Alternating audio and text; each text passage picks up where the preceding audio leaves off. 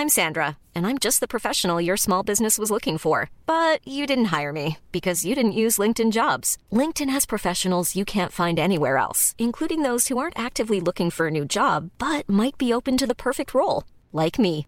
In a given month, over 70% of LinkedIn users don't visit other leading job sites. So if you're not looking on LinkedIn, you'll miss out on great candidates like Sandra. Start hiring professionals like a professional. Post your free job on linkedin.com/people today.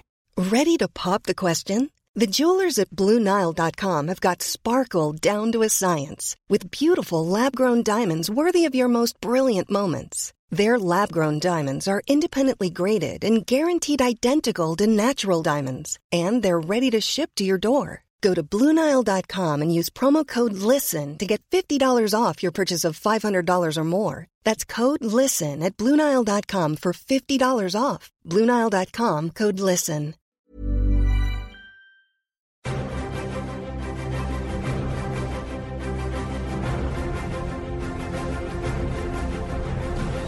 Hello and welcome to Cinematic Universe, the podcast that today will be reviewing its fourth year of podcasting about comic book movies. I'm Joe Cunningham, and joining me to help make sense of the comics behind the movies are Seb Patrick, and James Hunt.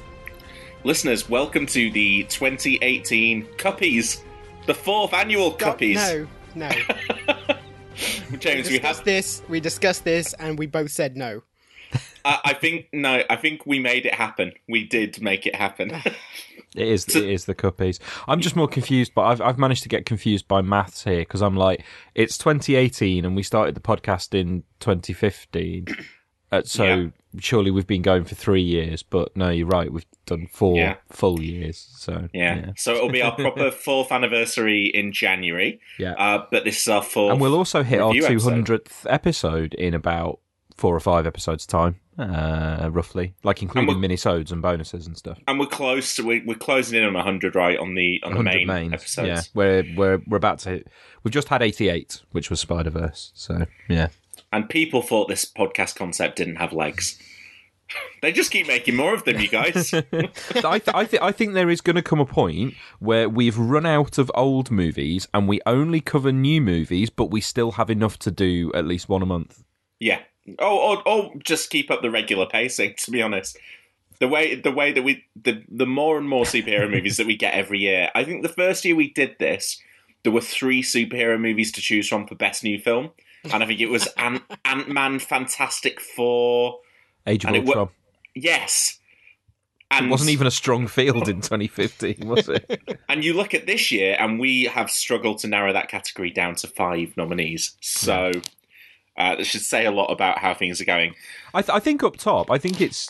I would say it's fair to say that. Well, I, I, I think this is the best new, the best year we've had for new films since we started doing the podcast. I would and say you definitely. could go so far as to say the best full stop. I mean, 2014 had Winter Soldier and Guardians, but I can't remember what else it had that was much cop.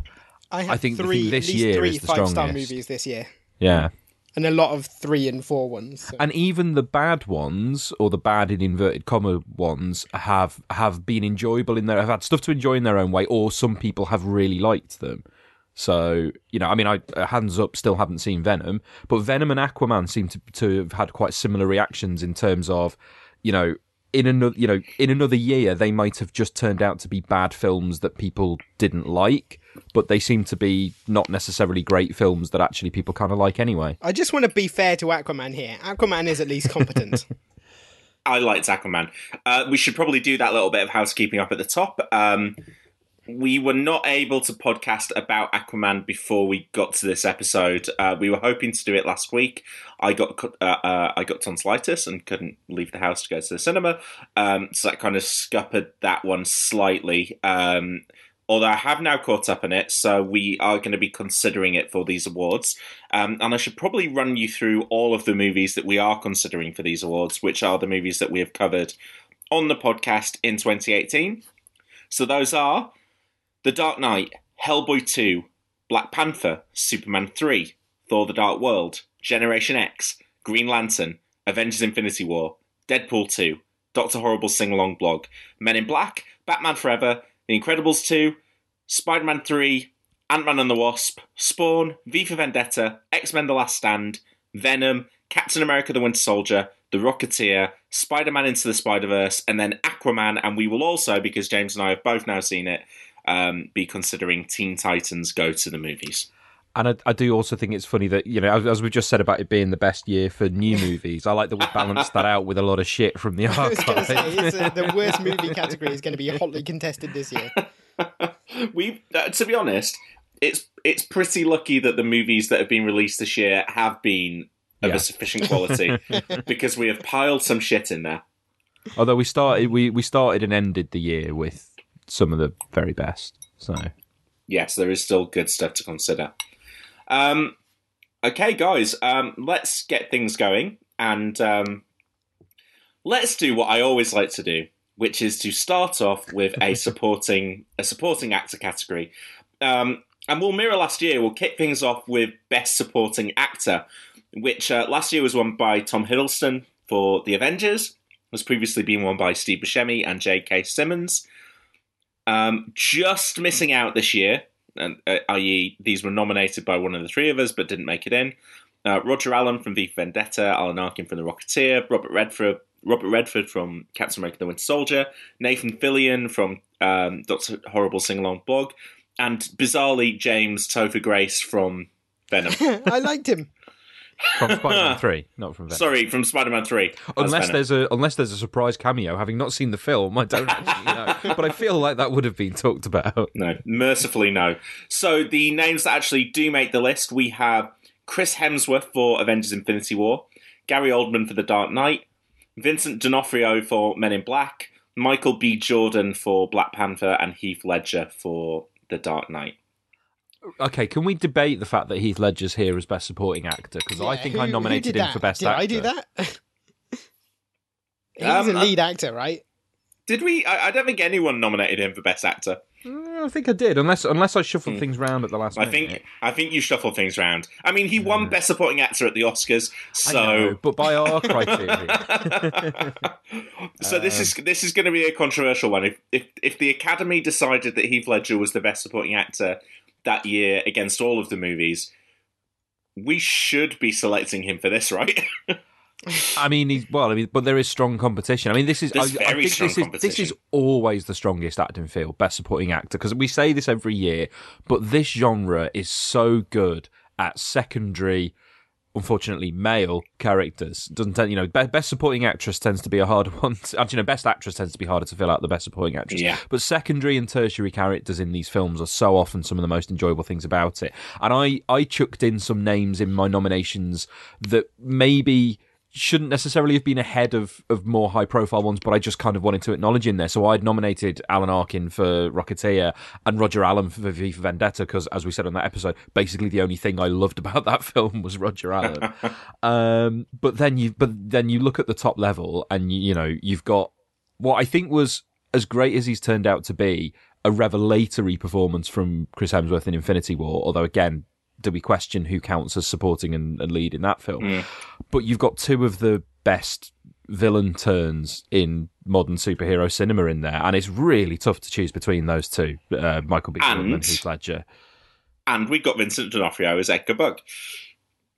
Which, I mean, we're yeah, nominating fine. him for Edgar Bug, but really he's going to win for Kingpin in Daredevil, right? No, no, I... not eligible. Not eligible. Mm. I I really do love Edgar Bug. I don't think no, he's, he great, think he's going to win here, but yeah. it's just it's it's such a great specific physical performance. But that's um, what D'Onofrio is so good at is doing mm. like really hyper specific performances. And he's and he's fantastic in that. I yeah, I think this is a really strong field. Chris Hemsworth for me was the uh yeah, I one of the MVPs anyway of Infinity War. Certainly mm-hmm. in terms of anyone you could consider for supporting actor, which is most of the cast. Um, I think Chris Hemsworth kind of married the two versions of Thor that he'd played previously kind of perfectly in I mean that that Infinity scene War. where he where he's talking to Rocket and like the bravado kind of drops for a second. Yeah, it's that one. And that he's like crying yeah. and you're like, "Oh, it's you know, it's comedy Thor but actually with some heart as well." That's that's yeah. what I mean about it being revelatory because we've seen before that Chris Hemsworth can do you know, big dumb action hero, and we've seen that he can do comedy. But this was him actually. I, I think this is the first time Chris Hemsworth has made me actually feel emotion in a film before. I mean, I'm not gonna. I, I'm not gonna lie, guys. The the one that stands out to me here as not being quite at the level of the others is, and I, this might sound like sacrilege, but Gary Oldman in The Dark Knight because he's good, but he's not the best supporting actor in that movie. Um, That's- I that's had- Heath Ledger. Again, I, I, I should I should just bring up my list here really, so I can I can refer back to it. But he was. Oh no, he no, I did still end up nominating him as, and I did nominate Heath Ledger as well. I think I was close to bumping out Gary Oldman to only choose one person from Dark Knight. Um, in fairness, I I completely forgot Heath Ledger in either of my categories, and probably probably would have put him in supporting actor. So yeah, no, I mean, look, I, I mean, I'm complaining about something I myself did, so let's let's drop that complaining. Let's And also, Heath Ledger I- is supporting actor. I think he I, he is the supporting actor. I think because in terms of screen time as well, the, And actually, no. Do you know you're right? That's that's the reason why I ended. I started to think about screen time, and I thought actually, um, uh, uh, ah, I forgot his name. Um, Christian Bale. no, um, No? um, Harvey. Oh God, uh, Aaron Eckhart. Aaron Eckhart. Yeah. Um, has got way more screen time, and it, and he's closer to being a lead because, again, as we talked about in the episode, I, I think the I think the Dark Knight is a film actually lacking a lead actor and performance. Um, you know, the, I think the supporting actors completely overshadow him, and actually, it feels more like they are leads. But yeah, no, in terms of screen time, he is. Let's not. We don't need to debate it anymore. He is supporting actor, not lead actor. It's just that he dominates the entire conversation around the film. So, and it's for that reason that I think I would, you know, lay my cards on the table. I would push for him just narrowly ahead of Michael B. Jordan, who Let's similarly drives debate the conversation around that film. let's talk about Michael B. Jordan because that is here's a guy who last time he was in a superhero movie probably didn't trouble our awards. Um, Fantastic Four, um, but he is. I mean, uh, he. I, I wanted to nominate Winston Duke in this category as well, Hmm. um, but I couldn't because I, I, I was like, well, but it's it's Michael B. Jordan though, and I, I, I didn't want to. Didn't. In any in any other guys. film that didn't have Michael B. Jordan as that as that villain, Winston Duke would be one of those great. I mean, and is one of those great secondary, tertiary character turns hmm. that we were talking mm-hmm. about. But you can't nominate him in in this ahead of Michael. And you could nominate them both, I suppose. But yeah, um, that what Michael B. Jordan does there, the the charisma that he has, and he is just Not, not just the charisma, the, the bottled rage as well. yeah, he he. Ugh. It's one of those. perfor- You know, there's a there's a lot of great stuff going on in that film, and a lot of great performances going on in that film. But he's the guy who, when he's whenever he's in it, you can't uh, take your eyes off him, and when he's not in it, you want him to be You're in it again. Where's Michael B. Jordan? Yeah, exactly. It's it's one of those performances, and yeah, And I think it's uh, uh, this is the case for both uh, Heath Ledger and Michael B. Jordan. When those films came out, they dominated the conversation, like to the point where people were going, "Is Chadwick Boseman good as?" yeah, because I mean, we we had that conversation on this podcast, and I think with the answer that we settled on was yes, it is a nuanced and interesting performance, but Michael B. Jordan is so good. Mm. That's that's the difference. I mean, I can't think of any other film where I was waiting at the end and being like, I really hope the villain doesn't die because mm. I want Yes. him back for the next film. Normally, you're like, "Oh, really? You've not Yeah. you've not killed that one off." Okay, I guess we'll wait and see that character come But back. like a But Black Panther film without Michael B. Jordan, I mean, I could half as interesting as one with him. I can absolutely see it being good. It's Yeah. just, it's just after watching that film, you're like, oh, I want to, I want to see more of that character. Mm. But having said that, that final scene and that and that line Yeah, delivery like, when he's stood, oh, so when he's strong. on his knees looking over Wakanda. Um, I mean, who knows? I, there's there's potential, I guess, that he could be Oscar nominated as well because Black Panther is in the awards conversation, and Michael B. Jordan is going to be out there with uh, because of Creed as well. Um, a movie that he should have been nominated for the the first uh, Creed, so um, maybe he'll get a nomination for for Black Panther this time. It's difficult. It's really difficult for me. Um, this one because those two performances are so fantastic. I mean, the th- the only thing I would say is that Heath Ledger's performance is so iconic; it sort of yeah. threatens to to define the character forever. It's And and I'm you, not sure that's true of Killmonger. Yeah, I think it might be slightly recency bias that I'm even considering Michael B. Jordan because uh, and recency bias just in you know in terms of watching that movie, watching Black Panther three or four times this year, I think, and and not tiring of it, and yeah, and The Dark Knight being what a decade old at this point, but yeah, I mean, I, okay. Here's my other pitch for in support of Heath Ledger. As much as like Michael B. Jordan is probably my favorite thing about this entire year, um, I would say that Michael B. Jordan's performance in Black Panther doesn't really owe anything to any previous depictions. Like, it's entirely created sort of whole cloth for that film, whereas Heath Ledger's sort of genius was to to reinterpret something that was already in the you know in the sort of cultural consciousness. Yeah, we said. I think we said this on the podcast at the time. You forget that when that movie came, or when that movie was coming out, people, e- e- even after Heath Ledger had passed and there was all the hype for the performance, people were saying, "Well, yeah, but how can you how can you outdo the Jack Nicholson performance? It's it's perfect. It's iconic. It's Mhm. it's you can't better it." Yep. And I think people would now they say, said they said the same about Heath Ledger when Jared Leto was cast, and Is it Heath Ledger, guys? It feels like it has to be Heath Ledger. I can't see how we can give it to anyone else. I think it's yeah, and there's uh, there is an element of tactical voting as well because I don't think this will be the last time that we talk about Michael B. Jordan's performance in this character. Um, and, Yes. and and in terms of which way round to do it, I would say Heath Ledger more for the performance. So it's just I, I, I- we- I think we, yeah we said everything that needed to be said about it on that episode, and I think I, I seem to remember kind of winding up that episode with a kind of another lengthy kind of ramble about it. But it's just incredible. I, I like I think I'd go so far as to say it's my favourite performance in this entire genre. So yeah, Yeah. so Heath Ledger is the winner of Best Supporting Actor this year. We'll move on to one of our um, sillier categories, uh, which is Best Couple. Uh, we we we um, this is one that we always seem to have some fun with in the Tony the Stark and Pepper Potts award. Uh, uh, they've only won it once. Uh, previous winners were Bob and Helen Parr in The Incredibles, uh, Tony and Pepper uh, won, won it one year, and uh, Wade Wilson and Vanessa won it one year. Strangely, haven't been nominated again this year. Can't think why. Deadpool 2. You absolute shit.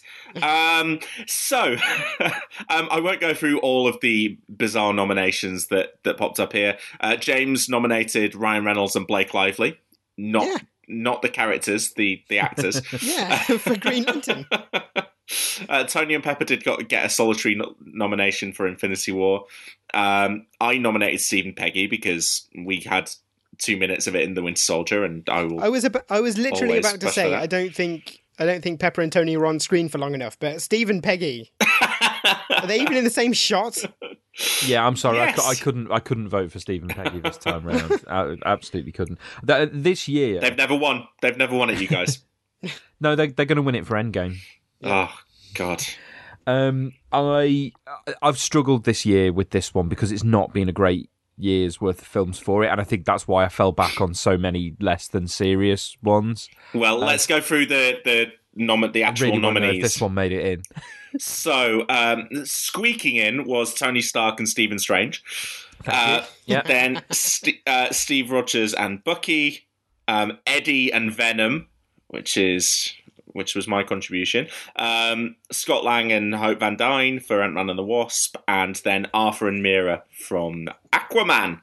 Um, Aquaman gets into the nominations. James, both of us nominated that one. Yeah, I mean my my feeling about that is that when I was watching Aquaman, you know the scene where spoilers, spoilers for anyone who hasn't seen Aquaman yet.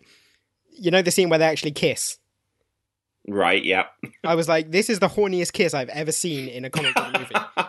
Is that not just because it's Amber Heard and Jason Momoa? Yeah, but any any kiss that horny has to go on the nominations. That is my official line on it. and my uh, my favorite parts of that movie with those two going out and being Tintin, basically. Yeah, yeah. nice. The the bit where they're in the desert is great fun. Yeah. Or where they're in uh, Sicily, is it? Yeah. Yes, the, the Sicily sequence is great. So yeah, I, I, I I wanted to nominate those. Um, Scott and Hope. I just I, I like I like those kids. You guys. I don't. I'll be honest though. When I look at Scott and Hope, I don't. I don't have them up there with some of the previous winners in terms of like a real. I like seeing them hang out, but you know what? If those two decided that they just wanted to be superhero friends together and not a couple, that wouldn't bother me too much either. Yeah, no, I agree with that. Okay, uh, Seb, do you want to uh, do you want to make your case for Tony Stark and Stephen Strange? I mean, have you ever seen quite so much unresolved sexual tension in, in a movie? It's it's blistering. Well, given they're based that given that relationship was based on Frasier and Niles, um, I feel very uncomfortable right now.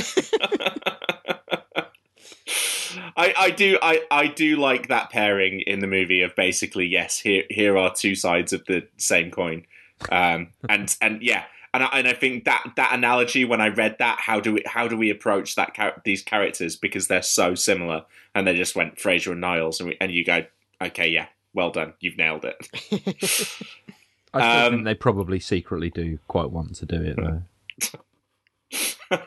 Steve and Bucky is pretty obvious I think I think to be honest, based on Winter Soldier, I think Steve and Bucky is a very strong contender here. here's I the thing though I- here's the thing Seb you haven't seen Eddie kissing Venom I haven't That seen that is very true. and that the the relationship between Eddie and Venom in that movie. While I, I know that the rest of these, there is you know there's some, there's some joking about you know here are here are couples who, you know, have got so much chemistry that obviously obviously there's sexual tension there. With Eddie and Venom, they full on make out, and Venom goes inside Eddie, and Eddie refers to that pretty bluntly as uh, in regards to what's happening there. It, I think that that is a relationship that we have seen consummated on screen. I mean, and to be fair, right, that is the the sort of spine around the narrative, spine of the narrative, right, is that that Eddie gets dumped and Venom is essentially his new girlfriend. Yeah, I mean, that's you know, that's what the film is hanging around. It doesn't quite make it explicit, but you know, you can see you can see that they were actually going for that as a thing. Like as as we, I think I think it's one of those. I think it's one of those things that Tom Hardy was leaning into again. I, I Well, think Tom Hardy saw that we- thread there. we talked, didn't we, about how at the end of the film, like uh, him and Annie back together, and actually, no, they're not No, because he's with Venom now. yeah, and yeah, they're they're sharing a body, and they're very close. And also, I really liked the patter and the fact that it's Tom Hardy and Tom Hardy, and here are the good things about Venom. They're Tom Hardy. It, it felt appropriate to nominate them here. Um, that that would be the the couple that would get my backing. Uh, I understand, Seb, you haven't seen that. Who, where would you be throwing your weight behind? Um, I mean, I, I am happy to kind of back off on this one because there isn't one that I feel strongly enough about. I mean, you know, we all know my feelings on Tony and Pepper, but yeah, come on, it's based on about 30 seconds of screen time in Infinity War. Um, I don't think Steve and Peggy had enough time together to qualify. I'm kind of surprised that James didn't nominate Darcy and Ian. Uh, maybe wow. jealousy. I was going to say, like, why on earth would I nominate anyone getting their hands on Kat Dennings except me? So, James, which which is the one that you would really sell out for here? Basically, what I'm asking you is, how horny was that kiss? Uh, it was quite horny, but Not horny enough? uh, I mean, it feels like they're gonna do each other and then realize they hate each other. Whereas Venom and Eddie, I think, is more, you know, lasting. Yeah. Are you gonna are you gonna are you gonna ride the Venom train with me? Yeah, yeah. Ah, fantastic! That makes me so happy. The winner of best couple this year is Eddie Brock and Venom. Excellent stuff. It seems appropriate. You're a loser, Eddie.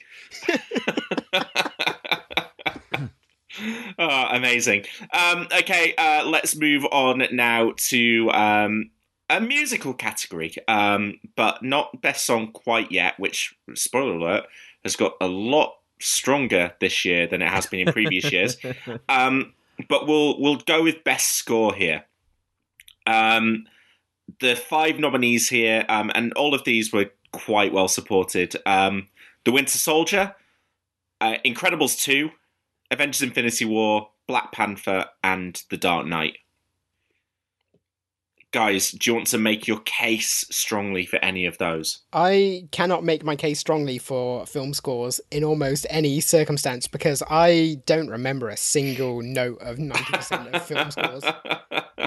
The one exception I've got is that when I was watching Infinity War, the sort of kind of epic like orchestral strings they had when Thanos was like telling his story at the, at the start actually really affected me. So I think that that is one of my one of my choices. How about you, Seb? Do, do, are we all musical philistines basically on this podcast, and we just have? I mean, to... I can I can hear Amon like grinding his teeth from here. No, I, I, mean, I'm, I mean, I'm, I'm, I'm not Amon, but I'm not James either. Um, I, I like a good score. I notice a good score. I don't obsessively know about the scores of every film that I watch. I don't notice the scores necessarily of every film I watch. Um, but you know, I, I know the ones I like. I know the themes that I like. Uh, I, I nominated Batman Forever in this category because I actually like the. I think I think it's actually quite impressive that um, there was there is a second Batman movie theme after the Danny Elfman one.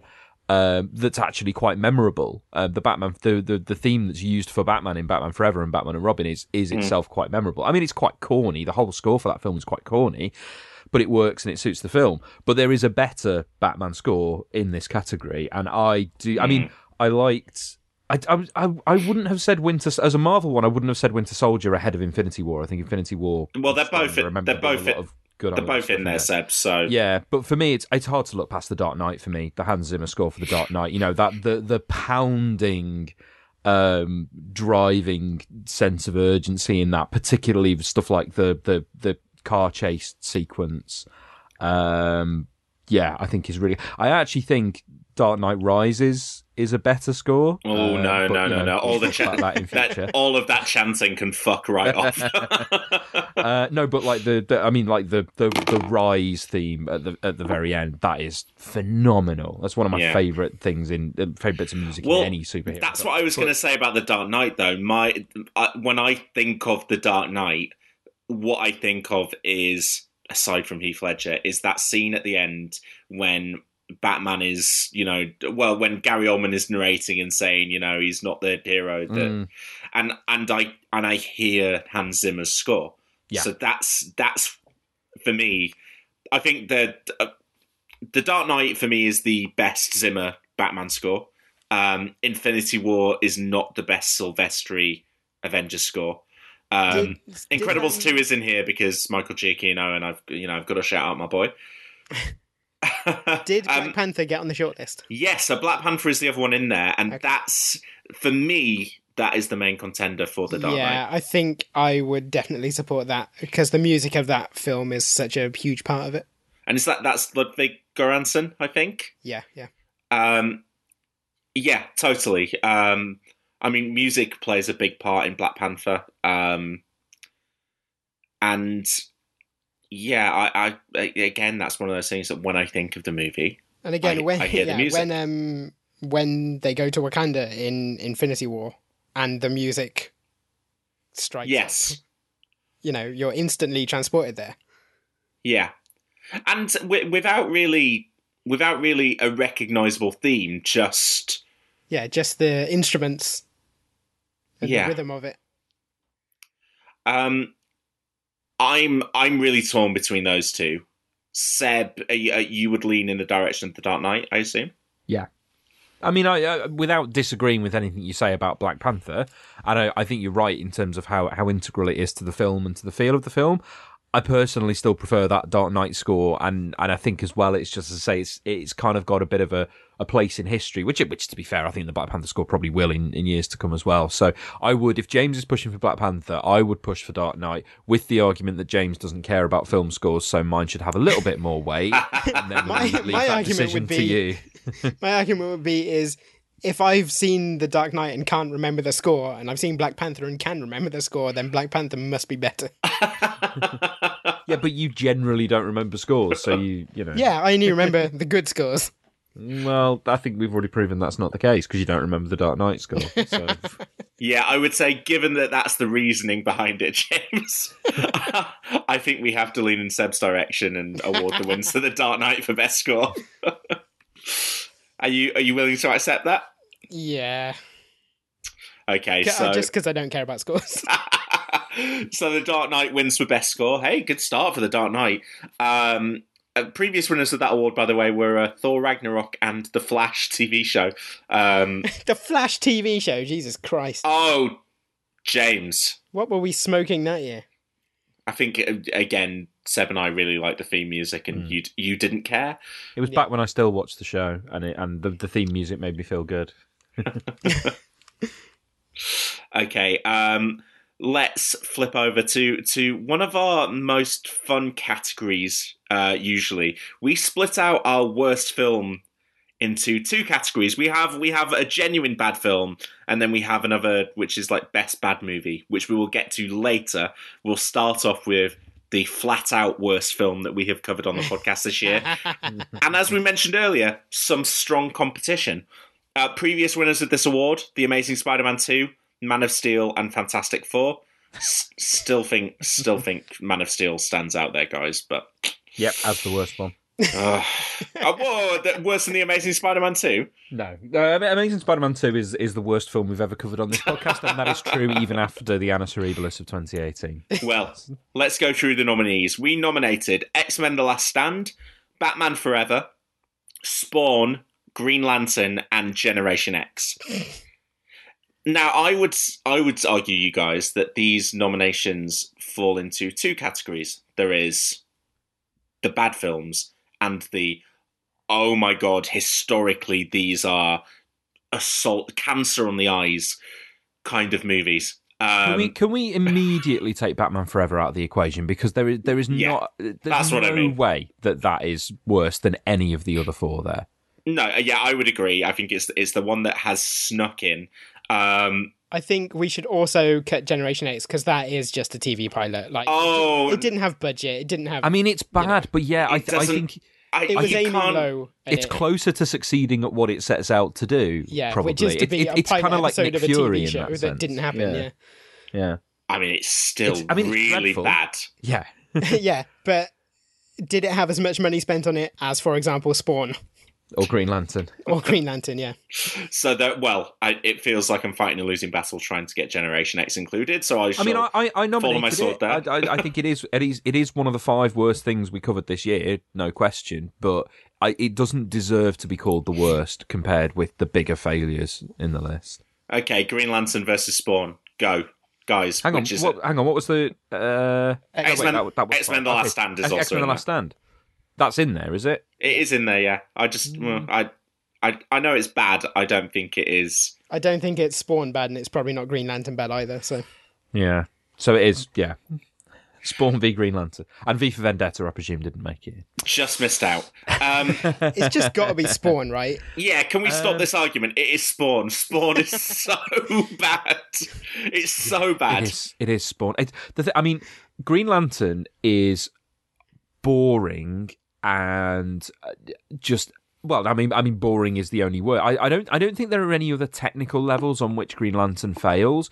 It's just that it's so boring with no characterization and nothing interesting happens and it's got some quite nice effects and some boring effects that are still technically okay it's not a film i ever want to watch again but spawn is just it's just bad at everything it's doing it, it is It's- isn't it Well, you just know, you know from the opening titles, which we which we said at the time, that that look like they come on a CD-ROM in about 1995. I mean, that's how I first watched Spawn. So well, Can you imagine though? I, I reckon you could remove John Le- Leguizamo from this movie, remove that character entirely, place him in any other one of these nominees, and Spawn would still be the worst movie. it'd be close. It, it would make it a closer run thing, but yeah, that's probably still true. And that, the point is, I think I, I remember it's something I've remembered for years that people talk about with Spawn is that it's a bad film and John Leguizamo's character mm. is especially awful. But you're right, he's not the only bad thing about it. Everything else about it is bad as well. So, what I would like to pause to say here, given that we are going to be calling this out as, uh, you know, un- unholy levels of awful, um, I think Michael Jai White's pretty good in it, or at least he's fi- at least he's okay. He's not the problem. Do you know what I mean? I Yeah, don't, yeah. I don't, I don't want this to like to impugn him because.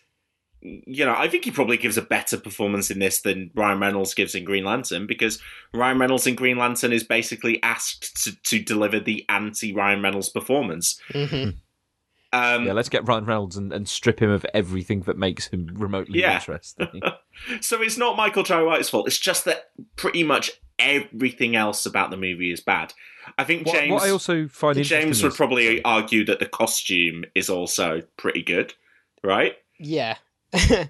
because if only because right, that is a, a very faithful version of the Spawn costume. And we may have that argument later. I don't know what the nominations ended up as. Uh, I don't think we will. I can't. okay, so I, I did nominate it for best costume because it's basically an Because it- yeah. authentic and realistic version of the Spawn costume. Like I don't uh, imagine realistic. The cape. I mean, the comics. Well, no, that's the isn't whole point, though. The the the cape in in the comic is completely nuts as well, right? Yeah, Like that's that why was I as that the was as the word realistic. okay. Uh, faithful then. Let's just stick with faithful. yeah. Um, yeah, I think it's fair to say that Spawn was the worst movie we covered on the podcast this year. Hey, we're What- putting what- together what- quite a uh, quite a marathon there. If someone ever wanted to sit down and watch The Amazing Spider-Man 2, Man of Steel, Fantastic Four, and Spawn in a row, God. I, I could I Um, could do it for charity next year. I, I will be interested to see though if this because this is the first film we've done, I think, from the batch of dreadful 1997 films. You know, we've still got to cover Steel, Batman and Robin, and the Justice League International pilot, and not it's not called Justice uh, Justice League International. I think it's just called Justice League. Anyway, Justice League '97, and I'd be interested to see if Spawn turns out to be the worst of those. I think it might. I think the only real contender is Steel. Spawn Um, does look like it was made in someone's garage, like Yeah. with someone who had pirated a copy of After Effects or whatever it was in in the late nineties. Like it, Yeah. it's not. It's not competent. I just and any again going from like kind of what is the what is the enduring image that you have of a movie, and for me it is that opening title sequence. yes, yes, completely. It's the, it's the flames. It's just that that's the picture I get in my head when I think The, of that the film. dripping protoplasm titles. Yeah, uh, who who who dropped acid and watched Microsoft Win- uh, Windows ninety five screensavers because that's that's what we've ended up with here. So, uh, Spawn is um, our worst movie of 2018. Uh, we'll move on now to a category that um, I think we're mostly going to have to hand over the reins to uh, James on, and uh, it probably won't take him too long to talk through this. Um, best TV show is something that we we used to be able to talk with a, with a bit more authority on the podcast because there there weren't as many superhero TV shows, um, and we could basically between us at least stay on top of most, if not all of them. Um, that's no longer the case. There's so many, and um, I I I don't know. I, I think I watched Daredevil this year. I think that might be it. I'm I'm behind on almost everything. I, I only had two nominations, which were um, The Tick and Riverdale, because they're the two that I've Yeah. watched. And well, so I've just added in all the all the ones that basically we watched cumulatively. So The Tick, Riverdale, Sabrina, Daredevil, Iron Fist, and Jessica Jones. And James, would I be right in thinking that I know you haven't seen the tick, and it was kind of just the it was only the second half of the season, wasn't it, Seb? That it, it was the second half of the season was at the start of this year, and I mean, being honest, I really liked, still really liked the second half of, of the season, but it wasn't as good as the first half of the season. Mm. Yeah, uh, so I, would wouldn't push that. for that as much as I would push for Riverdale based on season three, not on season two. Well, unfo- unfortunately, though, Seb, both of those. yeah, I was going to say based based on the fact that Riverdale season two happened this year, because season three has been mostly enjoyable again. Mm. Season two was a real slog, and I dropped off it for a while. But yeah, same. Sabrina, Sabrina has been absolutely stunning. Like so smart and funny and aesthetically coherent, and it's actually got things to say. It is if it keeps on trending as it does, it will has the it has the potential to be as good as Buffy. And I don't say that lightly because nothing is as good as Buffy. So I've I've only watched loved every episode of that, and I would rewatch it happily. I've only watched one episode of Sabrina, uh, still, which was the pilot episode, obviously. Um, the only thing I'd quibble with there, James, is uh, visually coherent. just, just, you got you got very hung up on the fact that they did that like Vaseline filter on some scenes for no reason.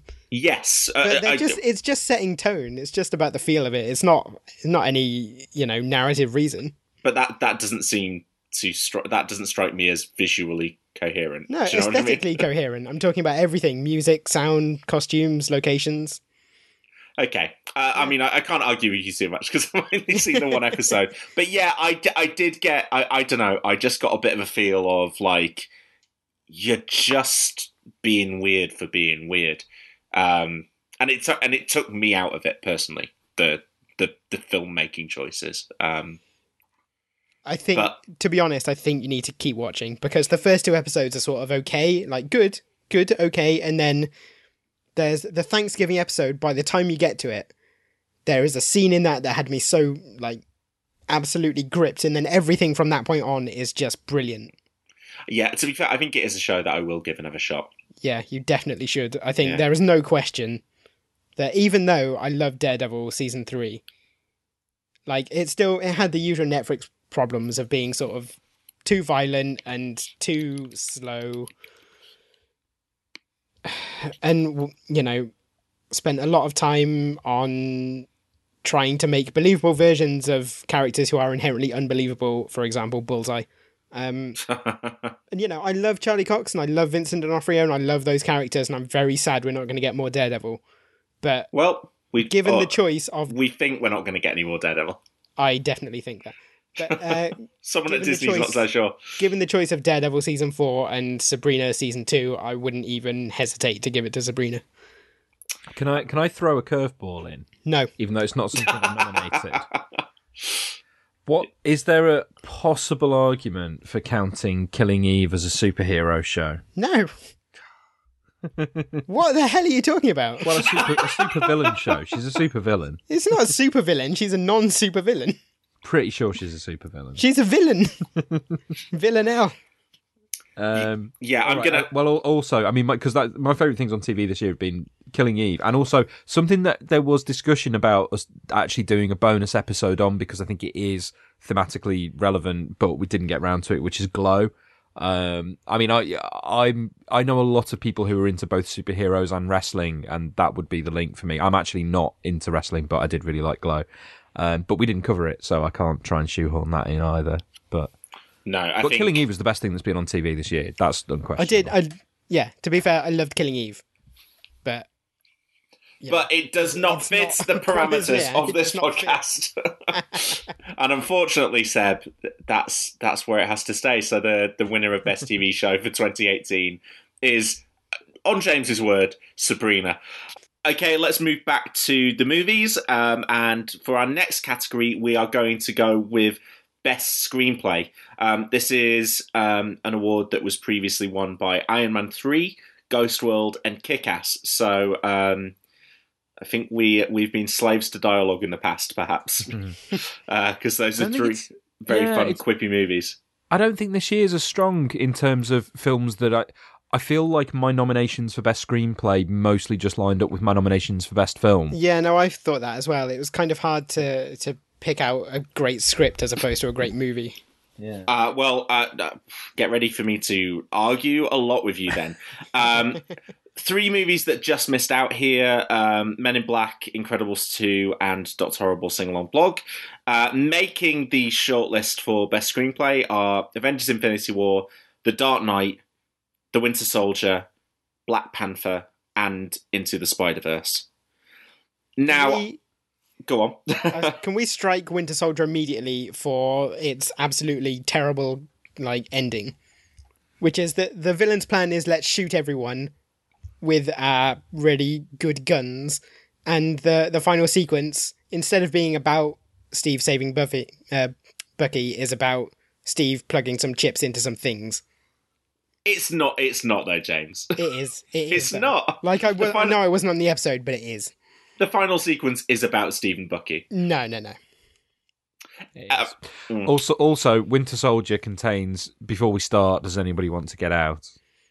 I'm Yeah. not saying Winter Soldier doesn't have some great action scenes. I just think it's got No, nothing. that was a line I was talking about. Yeah, but it, it's got nothing to it beyond, you know, some very competent superheroics. Okay, I would disagree with you. I'm with really that. glad you weren't on that episode. I famously do not like that film as much as most people.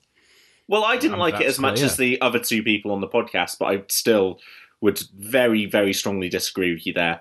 Um, I. So here's what here's the case I'm going to make a- against you guys saying that it's not a particularly strong year for this category. Um, I think if you look at our previous uh, awards that we've handed out, Iron Man Three, Ghost World, and Kick Ass are all very like quotable movies.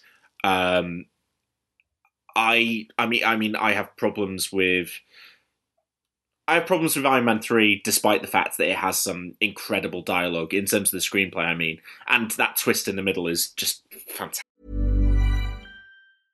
Hey, I'm Ryan Reynolds. At Mint Mobile, we like to do the opposite of what Big Wireless does. They charge you a lot, we charge you a little. So naturally, when they announced they'd be raising their prices due to inflation, we decided to deflate our prices due to not hating you. That's right. We're cutting the price of Mint Unlimited from $30 a month to just $15 a month. Give it a try at mintmobile.com slash switch. $45 upfront for three months plus taxes and fees. Promo for new customers for limited time. Unlimited more than 40 gigabytes per month. Slows. Full terms at mintmobile.com. I'm Sandra, and I'm just the professional your small business was looking for. But you didn't hire me because you didn't use LinkedIn jobs. LinkedIn has professionals you can't find anywhere else, including those who aren't actively looking for a new job but might be open to the perfect role, like me. In a given month, over 70% of LinkedIn users don't visit other leading job sites. So if you're not looking on LinkedIn, you'll miss out on great candidates like Sandra. Start hiring professionals like a professional. Post your free job on linkedin.com/people today. When you're ready to pop the question, the last thing you want to do is second guess the ring. At Bluenile.com, you can design a one of a kind ring with the ease and convenience of shopping online. Choose your diamond and setting. When you find the one, you'll get it delivered right to your door. Go to Bluenile.com and use promo code LISTEN to get $50 off your purchase of $500 or more. That's code LISTEN at Bluenile.com for $50 off your purchase. Bluenile.com code LISTEN. Fantastic. But my my you know my quibble there was would be you can see the joins between the film it was and the film it Mhm. became. Um, and so this year, I think actually when I look at the two movies that for me stand out here, which are Black Panther and Spider Man Into the Spider Verse, I think those are two incredibly tight screenplays that you know barely have an ounce of fat on them in terms of storytelling. I think um, both of them are really strong thematically, um, and in there, I I still think there is some strong dialogue. I, I still think there is, you know, there's there's humor in both of them, and and you know the I- I char- don't think it's character isn't just crafted by actors. Character is crafted by s- scripts as well, and I think the script. I, I honestly, I think the screenplay for Into the Spider Verse is one of the the most impressive things that I Uh, just the fact that it does those two separate stories at the same time and nails them both so well and has all of these character arcs coexisting at the same time. I, I honestly, I think it's a work of Oh, no, art. yeah, and, and I- uh, I'm- actually, I would say that Spider-Man Into the Spider-Verse has a better screenplay than any of our previous winners. I, wouldn't go that far because Mm. Ghost World. I was going to Um, say, I think, I think I can agree that it's the best of this year. I yeah, with the I- I- possible I- exception of Black Panther, maybe The Dark Knight, but I don't love that as much as most people. Like, My problem with the I can't award the Dark Knight because, as I said in that episode, I can't get on board with the boat sequence at the end, and that is the that is the thing that the movie tries to tries to hang its entire thematic argument yeah. on, and for me it fails. And the same for Infinity War. Whilst I really like Infinity War for what it does, it is it is a collection of things happening right? And, and that's that's all it sets out to be which is event event event event yeah, event. like Infinity whereas War, character Infinity just gets thing lost is in like, there. Let's let's make a two and a half hour action movie that just keeps going and getting bigger and bigger and bigger, and it's not it's not concerned about exploring theme or character, which a lot of people beyond a couple of characters like Yeah, I mean, a but it sort of but- it confused a lot of people because they were going like, "What the hell is this film?" And you were like, "What it is is a two and a half hour orgasm." Yes, quite. I, I mean, I, I think I think I was willing to. I, I think I think I put Infinity War forwards because of the impressive achievement of such an unconventionally structured story, in at least in filmic terms, actually actually coming off successfully as a film. So that that was why it would be in there. Yeah, Um, I I mean, agree. but also, I think that's that mostly happened, you know, as a result of the editing of what they shot rather than as what they Mm. yeah, scripted. It could well be. Yeah, and I think um, uh, just coming back to something you were saying before, Joe. I, it's not that I don't think these films have had like good dialogue and good character. It's just that I don't think any of them are defined by that in the way that something like Ghost World or, or Iron Man Three. Um, is and obviously with Kick-Ass it was the case. I think the argument there was here is a script that improves on the source material of the comic. so that so it, that's why in those senses those screenplays stood out. I think with something like Into the Spider Verse, the screenplay is one of many things that are all working together brilliantly. You know, the the animation is as much what makes that film brilliant as the screenplay. That said, I completely dis- I, uh, I completely agree. Uh, sorry, I'm so used to saying I disagree. uh, I completely agree that it is the strongest screenplay out of those. There, there is there is so much to get out of it. It, it. it I mean, I know it's only recently we talked about it, and I think we're going to be talking about it again later, but it nails it thematically. It gets, it says something, and it gets what it's saying so right, and gets it across brilliantly. And it's funny, and it's clever, and it makes sense, and it has versions of characters who are better written in some instances than they have been in the comics. So yeah, I, it's a clear winner. Well, for me. uh, can we can we at least discuss Black Panther? Yeah, I mean, like I say, that's that's the other one that really stands out for me. I I think it, Into the Spider Verse is slightly ahead for me, but I think the Black Panther screenplay is it's it's phenomenal because that that whole movie is it is deeply invested in its themes. Those themes are woven throughout the entire film. The characters, the fact that uh, you you walk away from that movie invested in you know like whereas before you might have been invested in T'Challa, you walk out of that movie going, I want to see more of that person and that person and that person because they all got character arcs and they all and they all felt kind of real within this world of Wakanda, which is something again that the film crafts from the screenplay up. And I mean, we've we've already talked as well about Killmonger's speech at the end. I I, I think slipping that into yeah, into a, a like a mass market action movie is just an incredibly smart thing to do. And how that ties back to everything Yeah, that, yeah, and the, it's not like that the film has been it's doing like- throughout. It's, it's the climax of everything that he's been talking about the entire film. Like it's about you know colonialism and and the you know history of racial oppression and stuff, and it's all it's all in there. And then at the end, he basically looks at the screen and says it out loud, and you're like, "This is audacious stuff."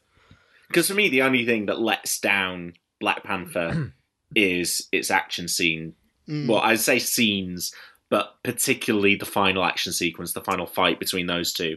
Um, and that's something that you know that I blame the previous department for more than anyone else. Did Yeah. you see that? Do you see that piece of news last week that apparently um, Lucrecia Martel, the director, was offered Black Widow by Marvel to direct Black Black Widow, um, and she gave an interview and said she turned it down because they said they would do the action scenes for her, and she was Mhm. like, "But you want me to direct a movie?"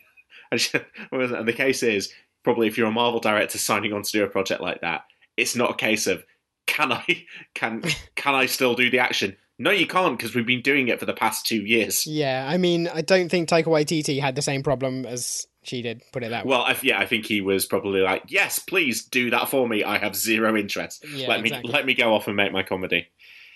Um, yeah, I think it's a lot closer, but I would I would still lean towards into the Spider Verse. I, I Um, think with with Black Panther, and it's something you touched on before, is it's it possibly achieves more in the way of world building in a in a single script and in a single film than most of what we even even like the Thor films, which build you know an entire fantasy world. I think just the there's a real robustness to uh, the world and the setting and the and the people and the history that is that is set up about Wakanda in in that one film is is really impressive. But and without leaning on anything that was established before, it, it kind of feels like it exists entirely on its own. Yeah, and it and it and it you know it goes to show that uh, we talked about it on the Infinity War episode, but the feeling you get when they go to Wakanda in Infinity War, you feel like we've known Wakanda for years. We only saw it for the first time a few months previously, or what about two months previously? Yeah. um, that's that is really impressive, and it and yeah, it's it's a strong contender, but it is still Spider Verse for me. James, The are you are, are you willing mean- to sign off on Spider Verse I guess begrudgingly? the th- well, the thing about Spider Verse is that it's so the the ideas it's trying to get across are so complicated, and yet it still somehow manages to do that. Because like it's not you know it's not your classic Spider Man story. It's like alternate realities and different versions, and you know these interwoven destinies and stuff. And it's it's really it's really sort of sci-fi literate without being you know too sci-fi literate if you get what i mean. Like it it doesn't leave anyone behind in its explanations and it's not clunky. Yeah, so no. you know i i can see i can see the argument that it's a fantastic screenplay and i think with the caveat that i think black panther is probably saying something more important and loftier i think on a pure technical level spider-verse gets it I mean, to be honest, I, I wouldn't be upset if either of those was nominated at the Oscars this year. Um, I think they'll probably both be in contention for Oscars. Um, and yeah, who knows whether whether either of them can whittle their way into adapted screenplay? But I Most- don't I don't think either would be undeserving. uh, so our best screenplay award this year goes to Spider-Man Into the Spider-Verse. Um, let's go back to one of our, our kind of uh, specific to this podcast award categories, um, and we are going to argue about best hero now. Um, anyone that's been paying attention to our Twitter feed will see there was some confusion between James and I about Spider Man being nominated. James failing to grasp that not only had we just had a Spider Man movie with so many Spider Man movies, this year we had also covered um, a movie that included Tom Holland's Peter Parker and a movie that included uh, Tobey Maguire's Peter Parker. I so when, so when James nominated Spider Man, I was very, very confused. I take issue with failing to grasp because my point is, right, Spider Man is the best hero. We've had eight different versions of Spider Man this year and they were all great. That's what makes him the greatest hero. Like, do we need to go specific? Well, I mean, we have. well, you were saying, but you were saying, if not you just say- true that you could say every year that Spider Man is the best hero. and you Yeah, were saying yeah, It's Peter gotta Peter be based on the films themselves. If you say Batman is the best hero, like, is that because he works in the context of Forever and The Dark Knight? No, I mean I, I didn't nominate Batman for best hero this year because we did The Dark Knight and Batman Forever. Yeah. he's not the best hero based on either of Yeah. those. Let's let's get. Well, I mean, this Best category, by the way, has previously been won by uh, Wonder Woman, by Tobey Maguire's Spider Man, and by Christopher Reeve's Superman. those are the previous winners. Uh, nominated this year are Thor, Spider Gwen. There's no Spider Man. There's no Peter Parker. There's no Miles Morales. Why did you make me? Ah, Jesus Christ! That's because James, you picked the wrong one when you Yeah. asked which one you meant. You didn't pick Miles, and we had nominated Miles. Yes. if you had picked Miles, Miles would have been in there. So, the nominees are Thor, Spider Gwen, Iron Man. You're going to have to talk me through that, guys. Black Panther and Captain America. So, first of all, yeah, defend your hero. Why is, I, why is Iron Man in here? Iron Man because I'm someone who, in the year we did Civil War, nominated Iron Man for best villain. So I think it's worth explaining why I've nominated Iron Man for best hero here, and it's the fact that he's practically the main hero of Infinity War. and fails. Well, no, he doesn't because the story's only halfway through. Well, I, I mean, t- to be honest, if there's one, if there's one hero in Infinity War who keeps things rolling, It's Thor. No, that's you, that's your boy Stephen Strange who puts us, puts us into the end game. Um, There is so- on, there is only one human, right? uh, You know, of all of the of the Marvel heroes, I can't believe this. This is the most I've ever been positive about Tony Stark. Um, there is only one human who Thanos has afforded that much respect to. Oh, I did like. Tony I, Stark. I did like that. I yeah, but he didn't meet. He didn't meet. I feel. I, I mean, he, feel had, like. he hadn't met Steve Rogers at that point. yeah, I feel like you'd you have gone, ah, Steve Rogers. Your reputation precedes you. But yeah, I, I don't know. I, I, I can't sign off on. I'm not saying I want him to win. I'm saying that's why I nominated him. usually, when I would not usually nominate Iron Man for best hero, the Infinity War was is absolutely Iron Man at his most self-sacrificing and heroic, completely. Uh, what about the end of the Avengers? Avengers. Yeah. Mm, yeah, maybe. Okay, I'm not. I, I cannot allow Iron Man to win this category this I'm year. not saying I want him to win. You asked to justify nominating him. I think he's a good nominee for that reason. He won me round. I mean, I did nominate him, so I, I agree with Seb. But Uh, this is why Seb was saying five minutes ago he's so used to saying I disagree. Because we just like to argue. Um, so the other nominees were Thor. Um, uh, again, I kind of want to say no because he kind he, he, he kind of could have done it right at the end of. that, Show- I was show me- about to say, right? If he had aimed for the head, we wouldn't be having this discussion.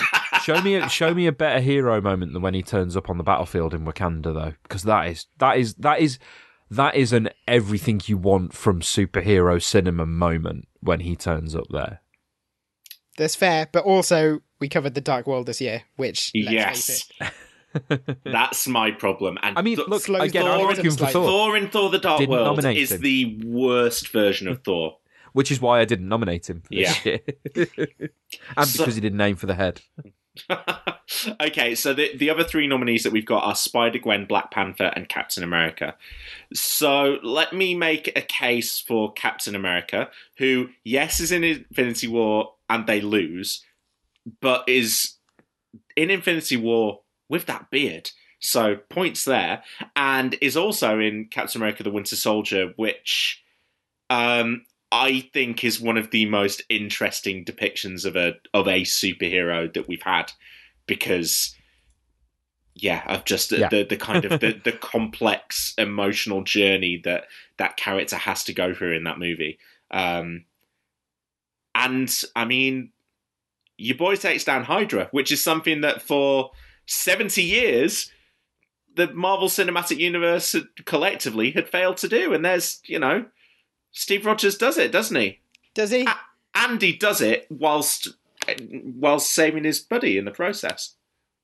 I mean, the thing about Hydra, right, Is is they they- sort of took themselves down with their incredibly bad plan, No, listen, James, and you, they're like you were hiding just for seventy years and then exposing themselves at the last second. you were just telling me not ten minutes ago on this podcast about Steve putting in those USB drives, and he puts them in.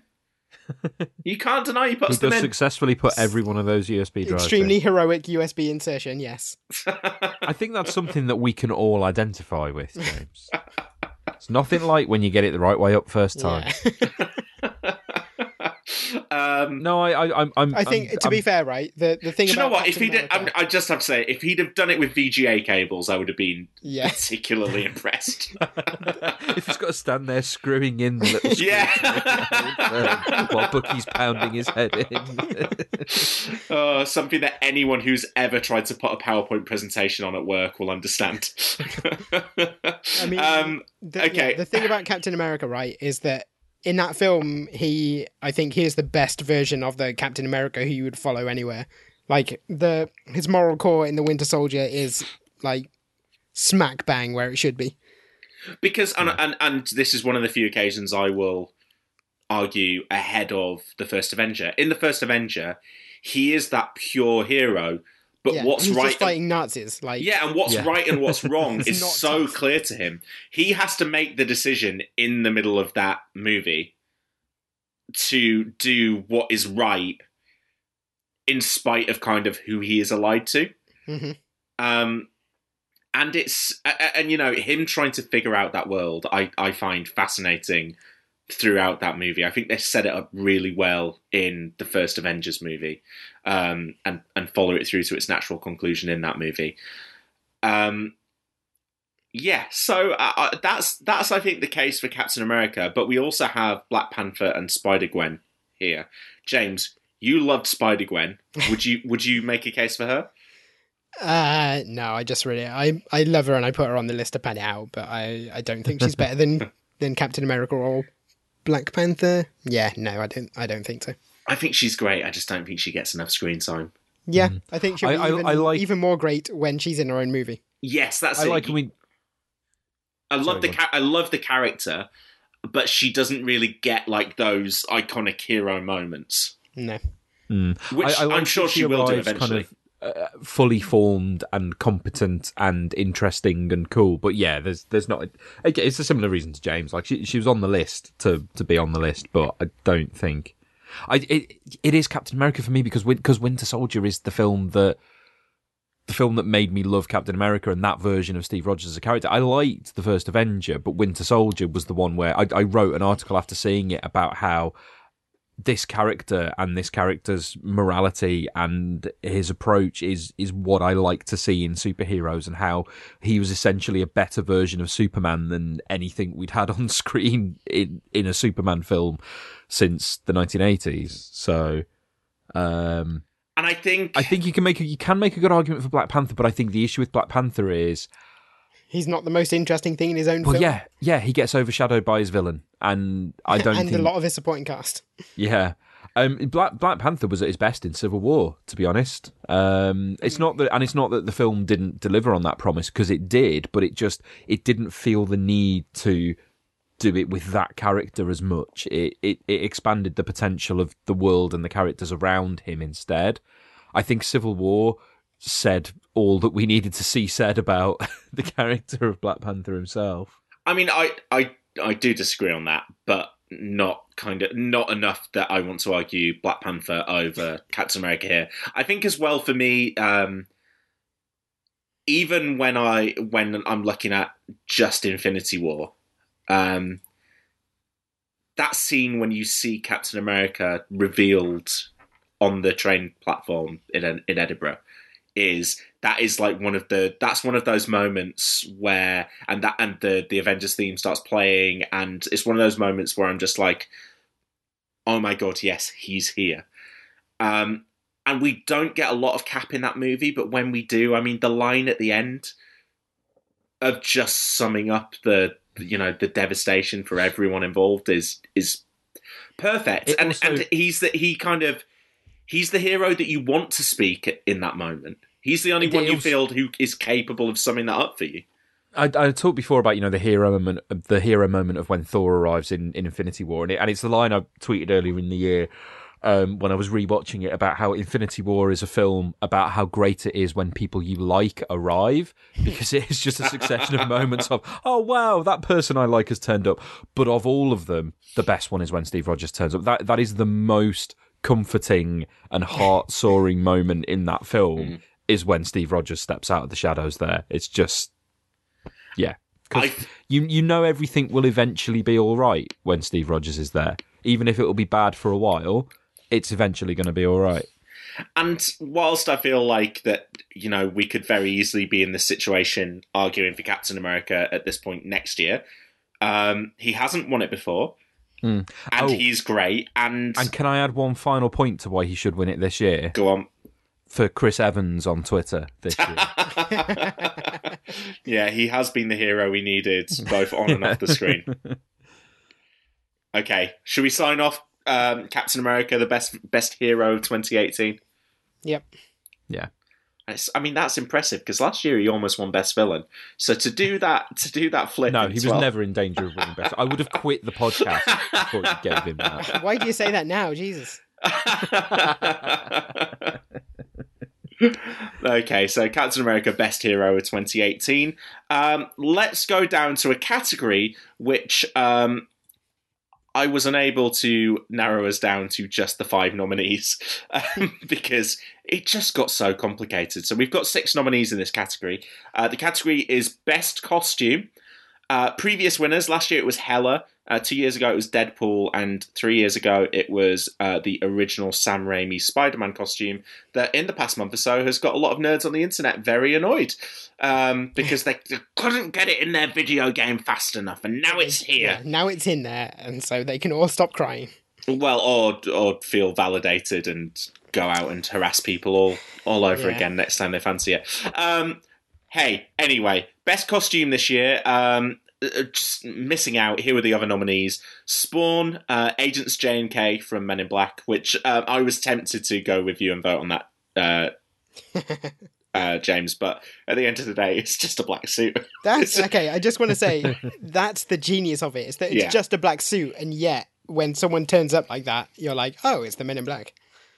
Sometimes though, James, you've got to That's a think of the point. content and the, the the content. If we'd have been like, oh yeah, and don't you love his his tie? It's, it's, that's black, and his and his glasses they're black I as mean, well. I think it's a good point. That it, It's it's very very- much established. Now that I think about it, I mean, it really established a, a cultural meme, didn't it? I mean, I don't, well, I don't know. Was was the the G Men in suits? Was it a thing before Men in Black? Oh no, yeah, Men in Black have has been like a thing since like God knows when the fifties. Oh right. Well, maybe. it, well, it, well, if it's not their idea, then sod it.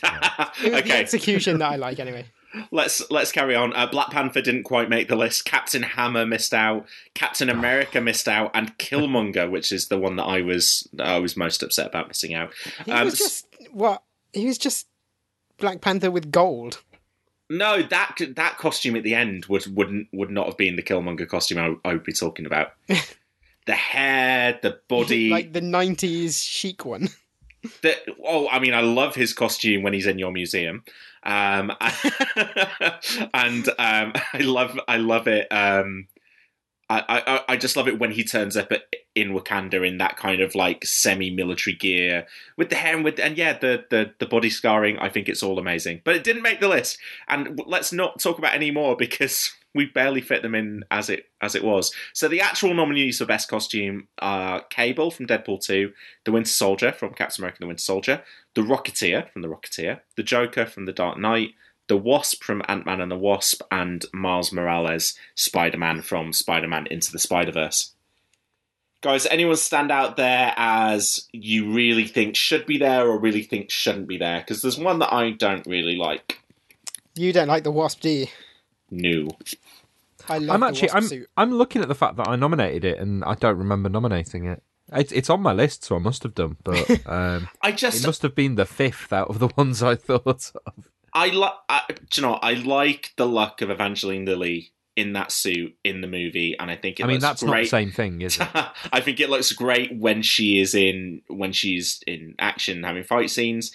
I just think any time that the two of them are stood next to each other and you see their costumes for a movie that I think does a lot better than most superhero movies by its female characters, you know, not least by the virtue of having the wasp in the title. You know, why is Ant Man's kind of leathery and baggy everywhere, but Evangeline Lilly's cups tight to her body, cups tight to her crotch, has little breastplates on it. It just, I don't know, the the inequity in their two costumes, and it feels harsh because this is a super a female superhero costume that actually covers up her entire body, but still you compare it to the bloke stood next to her, and it doesn't seem right that we are objectifying one one character more than the other based purely on gender because I I want to objectify all of my superheroes and often do. so, Yeah, so- we have to cut a lot of it out, as I recall. um, I mean, I, which is why I wanted to nominate Michael B. Jordan, but we, we didn't get there. So yeah, that's that's my problem with the Wasp costume. But it sounds like neither of you are particularly passionate about that either. Is there anything else that you don't really like in this list? Remind me of them again. Uh, Cab- Like- Cable, Winter Soldier, the Rocketeer, the Joker, and Miles Morales. I like all of those. Yeah. I, I, um, I, I mean, I, I guess, I mean, James isn't a fan of the Rocketeer, but we talked on that episode about how much I like that design and particularly I know, the yeah. I don't, design. I don't love the Rocketeer as a character or even the film, but I think the design of it is like, you know, the flight suit and a helmet. Like, Mm. what's what's not to love? It's it's perfect. Um, we talked on again an episode. James wasn't on Winter Soldier. I think what's really, I mean, Winter Soldier. I mean, all the film does is do is do the look from the comics, spot on. But the look from the comics, what what I find so impressive about Winter Soldier is that it's a very simple idea, and it has become incredibly iconic in a short space of time. Like most of, I said this on on this episode, but most of the iconic superhero costume designs actually go back quite a few years. Winter Soldier was created in what 2005, um, and you know everyone recognizes it because of the movie, but everybody recognizes it. The black costume with the metal arm. It's it's simple and brilliant. can I knock it off the list? I think Go on then.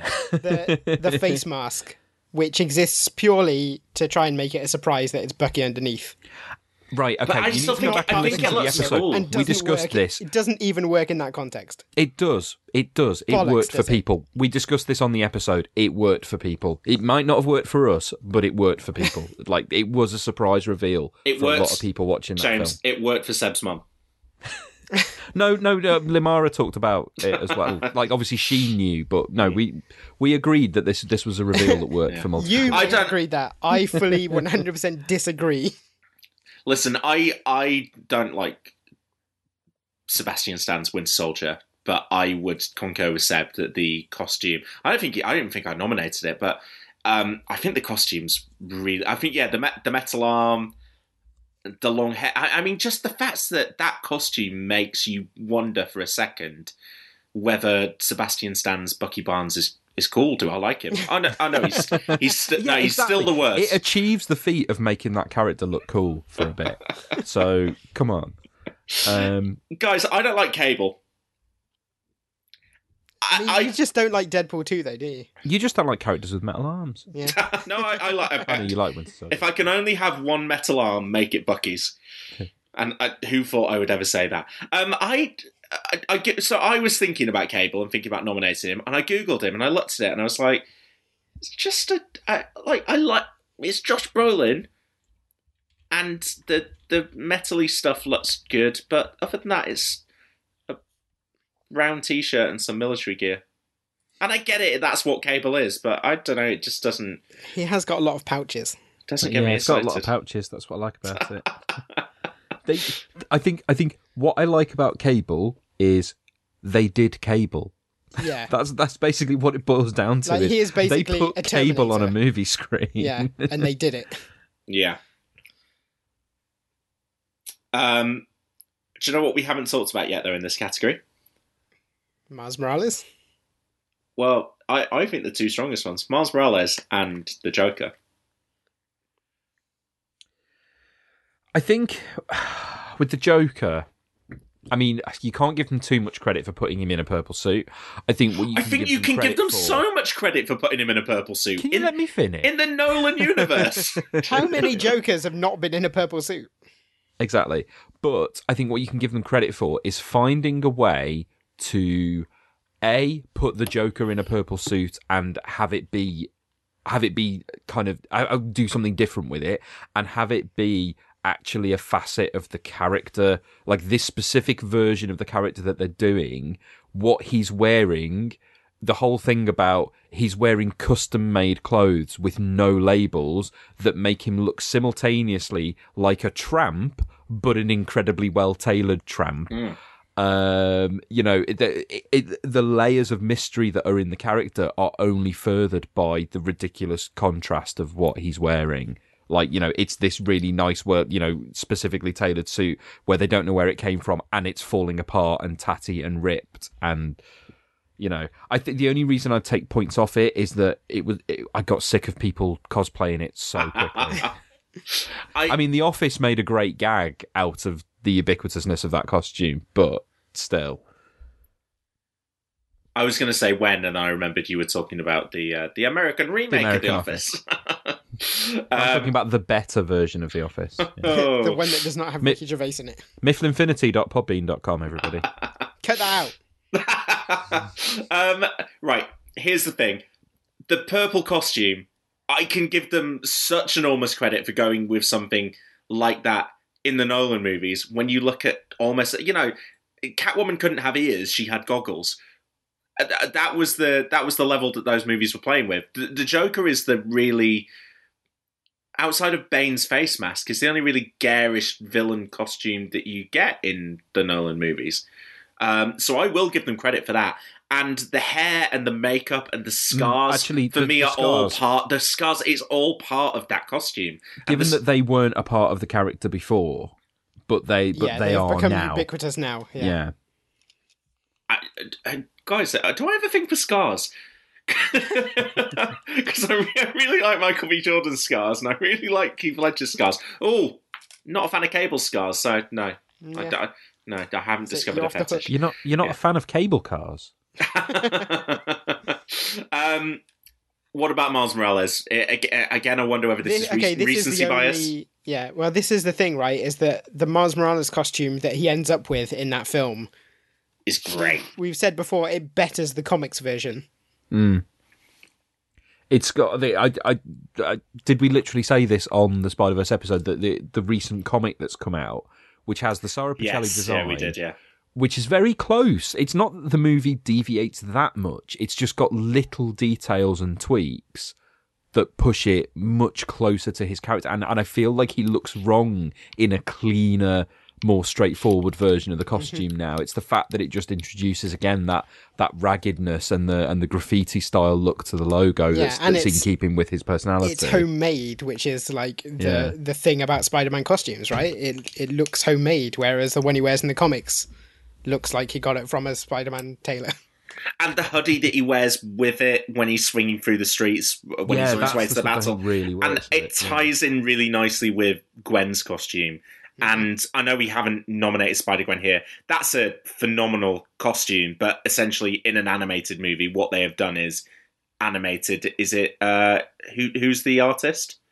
Is it Robbi Rodriguez. yeah, Robbi I don't know if he designed it, but yeah. but it's essentially that that costume is incredible on the page, and they directly translated it. Mm. Whereas the Miles Morales one is They actually tweak it for the film and improve it. yeah. Yeah. So, uh, do you, do you agree? Is it between those two, or do you want to make a? Like, I mean, the Rocketeer is great as well. I'm, I am minded to vote for Rocketeer just to give the film something. I do. I mean, again, James, you want to heard this, but I said on that episode, I, I loved that costume so much that I turned my Peter Venkman figure into a Rocketeer by making a little helmet for him out of paper and card. um, So, Seb, if you go Rocketeer, James, what would you go? Uh, probably Miles Morales. Hmm. And I, just guilty because he didn't vote for him in Best Hero. Well, I- i- to be fair, I don't. You know, I don't think he's the best hero, but I do think he's he's got the best costume out of this bunch.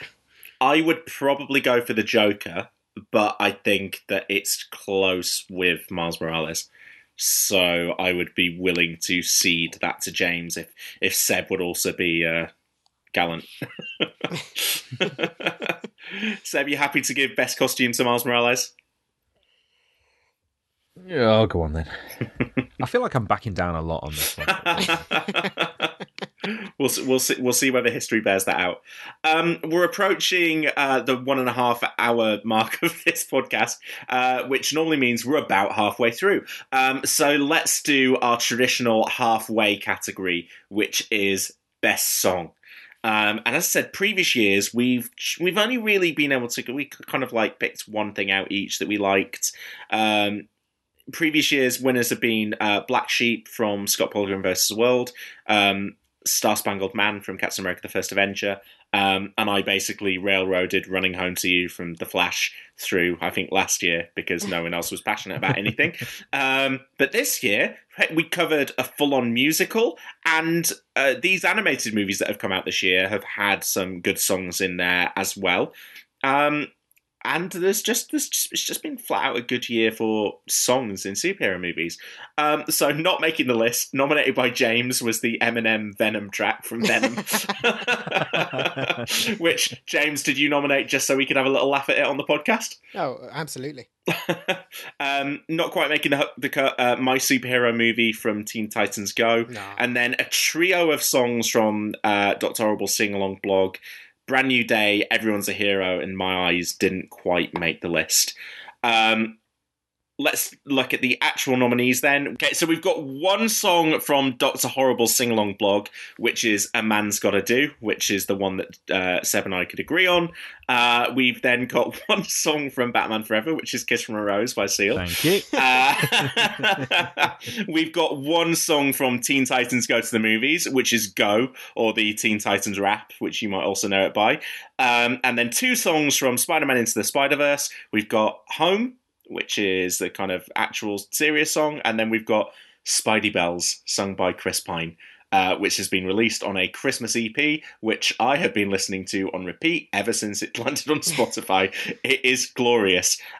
What a strong category. Um, I don't know how normally we play in bits from these. So should we each should we each just pick one of our favourites and we'll play out a clip from those and then decide the winner. So um, James, I'll let you go first. Pick your favourite from those nominees. Uh, it's got to be the Titans rap.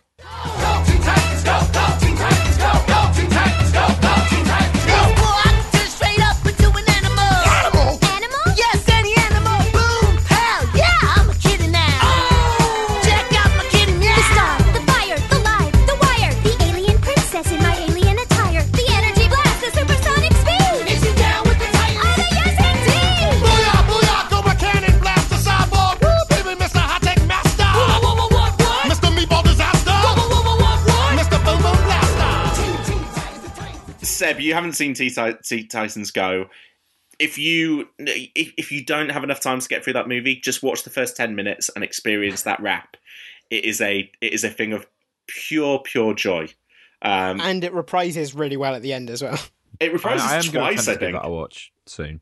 So yeah. Do it, uh, Seb. What would be your one pick if you had to go for one from those five? I mean, I'm I'm I am surprised we only got one Doctor Horrible in there. And a man's got to do is it's actually. I mean, it's great. It's not my favourite.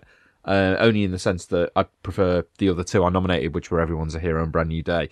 A man's got to do is great, but no, I want to make the case for Kiss from a Rose because I think it's seriously. I mean, it's cheesy as hell. It's corny, but I think from that era when you got fit songs that were done by pop artists to go on the soundtracks of blockbuster Sorry, films. Sorry, you say that era. We just had an Eminem track on Venom. yes, Venom. Venom is not of this era, James. You know this. um, you know, I, that's one of the standout examples. I mean, the thing about Batman Forever is that it had two, and it had one of the only U2 songs I've ever liked as well, which is "Hold Me, Thrill Me, Kiss Me, Kill Me." But "Kiss from a Rose" is one of the most memorable. Like people, people remember that song, and they remember that song being in Batman Forever. And I have got. A, I mean, I can't say I'd ever put it on at home and listen to it, but I've got a sneaking soft spot for it. It doesn't matter because it's not going to win because we know what's going to win. But yeah. Let's take a listen to "Kiss from a Rose."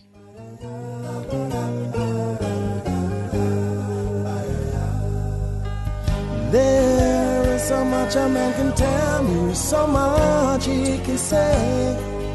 You remain my power, my pleasure, my pain, baby. To me, you're like a grown addiction that I can't deny. Won't you tell me is that healthy, baby?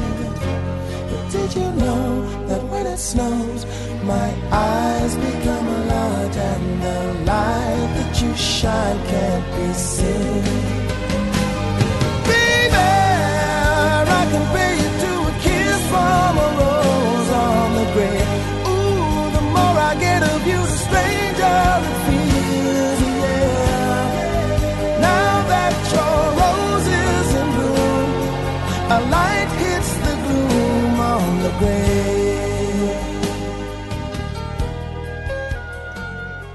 So yeah, it's kind of there as the as the little leftover piece, but I will I will nominate a man's got to do uh, from Doctor Horrible sing along blog.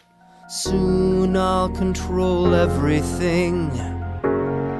My wish is your command. Stand back, everyone, nothing here to see. Just imminent danger in the middle of it, me. Yes, Captain Hammer's here, hair blowing in the breeze. The day needs my saving expertise.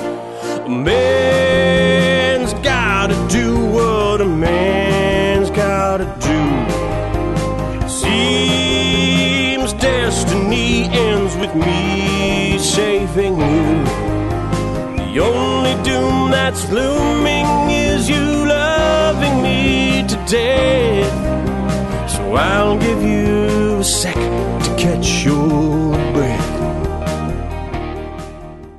So guys, three fine tracks there, but really, was it any of our favourite? I mean, the ti- the Titans rap I really loved, and I've been listening to for months and months. However, I don't see how, given that all three of us nominated Spidey Bells, Yeah. which is just flat out hilarious. It's just fucking hilarious. Yeah. The, really the, the whole that that whole EP, which is what five tracks long, um, a couple of Chris Pines, Jake Johnson, Jorma Taccone, uh, Shameik Moore. I actually I loved the Shameik Moore uh, "Joy to the World" as well. Uh, uh, really great. But Spidey Bells. I mean, let's take a listen to Chris Pine's delivery here because it is a thing of beauty. Oh, Spotty bells, spotty bells, swinging through midtown. Oh, what fun to sling a web and take the bad guys down. Spotty bells, spotty bells, quipping all the time. Oh, what fun to swing around New York while fighting crime. Whipping through the streets of New York every night. Wrapping bad guys up in my web so tight. Crawling up the walls, making villains fight. What fun to make the holidays free from crime tonight. Oh, spider bells, goblin spells, vulture laid an egg. Spider buggy blew a tire and venom got away. Hey, spotty bells, spotty bells, swinging all the way. Oh, what fun it is to fight the bad guys every night. I just want to say the thing about Spidey Bells is that it is the most Shatner-esque performance that Chris Oh, Pine has ever given. Chris Pine Yes. and he really played is William Chris Pine Shatner in three movies. Um, I the, the the biggest compliment I can pay Spidey Bells is that it would not feel out of place on the album Spider-Man: Rock Reflections of a Superhero. I do not understand that reference, but um, I can only imagine that the nerds out there are loving it, Seb. I just and that just that line, how hard it is to consistently bring peace to New York all night. I love the I love the sort of breakdown at the end where he's trying to complaining that his agent isn't calling. I have a degree in chemical engineering. Hey, and it is the festive season, so let's play out the podcast. The first half of our awards special uh, with the with a little bit more of that song, and we will be back next week handing out the rest of our awards. So tune back into that. Thanks for listening. Enjoy some Spidey Bells. Bombs from goblins fling, fling, pumpkins blooming bright, bright. How hard it is to consistently bring peace to New York all night. Oh, Spidey Bells might be swell to do more than fight crime. I got a lot of qualities that don't get much at time. I, oh, I can sing, I can dance, I tell jokes, I act. I can be, a big deal for agent call me back. Why did I agree this stupid song? I have a degree in chemical engineering. I thought it would be fun to show this side of me. But now I fear it lacks artistic integrity. Oh, Spidey bells,